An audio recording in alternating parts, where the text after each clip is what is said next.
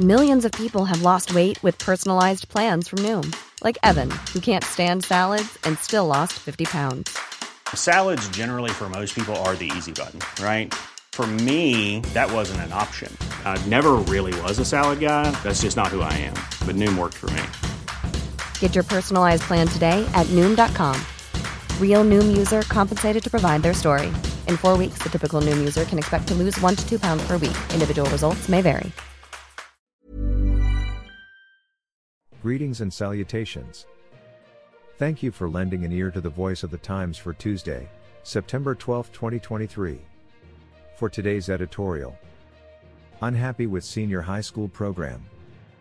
Aside from the recently expanded K 10 program, the Department of Education also has to revamp its senior high school curriculum in the face of high dissatisfaction with the program. Only 4 of 10 Filipinos are satisfied with the senior high school SHS program, according to a Pulse Asia survey commissioned by SEN. Sherwin Gatchalian.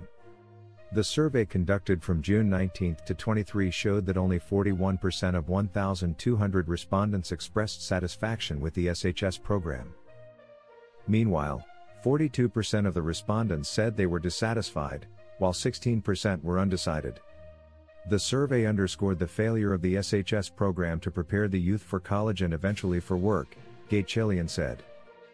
The senator cited a discussion paper by the Philippine Institute for Development Studies, PIDS, in 2020 that showed that SHS graduates do not have a statistically significant advantage or disadvantage in pay compared to those who have completed grade 10 and second year college. The additional two years in high school were just an added financial burden to the parents, Gatchalian said, adding fuel to the argument of parents who are against the K 12 program.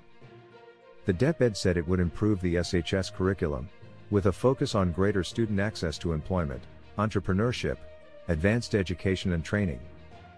Initially implemented in 2016, the SHS program added two years to the basic education system to align with international standards. It was planned to produce job-ready SHS graduates. But according to DepEd, several studies have shown that the program largely failed to deliver on this promise. For instance, a Tracer study of 2018 graduates found that a large majority, or 83%, pursued higher education instead of employment. This jibes with parents' expectations of their children to graduate from college and not merely from high school, since a college diploma is supposed to translate to a good job that would be their ticket out of poverty. A Philippine Business for Education study indicated that out of the 70 leading companies across all sectors in the Philippines, only 20% were inclined to hire SHS graduates, with most companies opting to hire job applicants with at least two years of college education, thereby effectively excluding SHS graduates.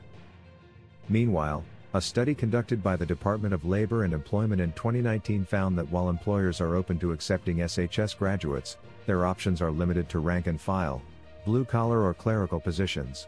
This is due to their belief that college graduates are more competent and skilled in professional work and careers than SHS graduates, the DepEd said. Singapore Model A useful resource for the DepEd's SHS restructuring process is Singapore's education system, which ranks among the top in global education assessments. One aspect in which Singapore excels is its emphasis on a well-rounded and relevant curriculum. For example, its applied learning program allows students to explore specialized areas in robotics, entrepreneurship and media production.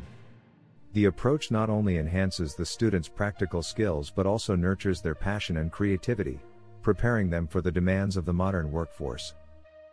Furthermore, Singapore places great importance on teacher training and support.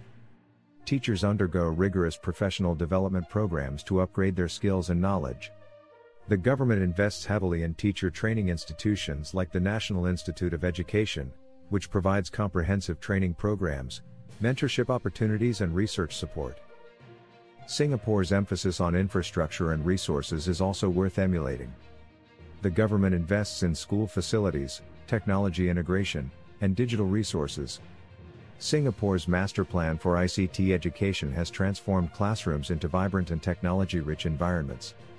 Schools are equipped with interactive whiteboards, computers, and online learning platforms to enhance teaching and learning experiences. Thus, the students develop crucial digital literacy skills and access to a wealth of educational resources. Finally, Singapore's assessment system emphasizes a balanced approach. While examinations are still important, continuous and authentic assessments are also given significant weight. Projects, presentations, and portfolios are used to assess the student's holistic development, problem solving abilities, and critical thinking skills. This comprehensive approach gives a more accurate representation of the student's capabilities beyond mere memorization. Perhaps, for starters, our Department of Education could align its confidential and intelligence funds to follow Singapore's blueprint for success. Our longest trusted English newspaper since 1898.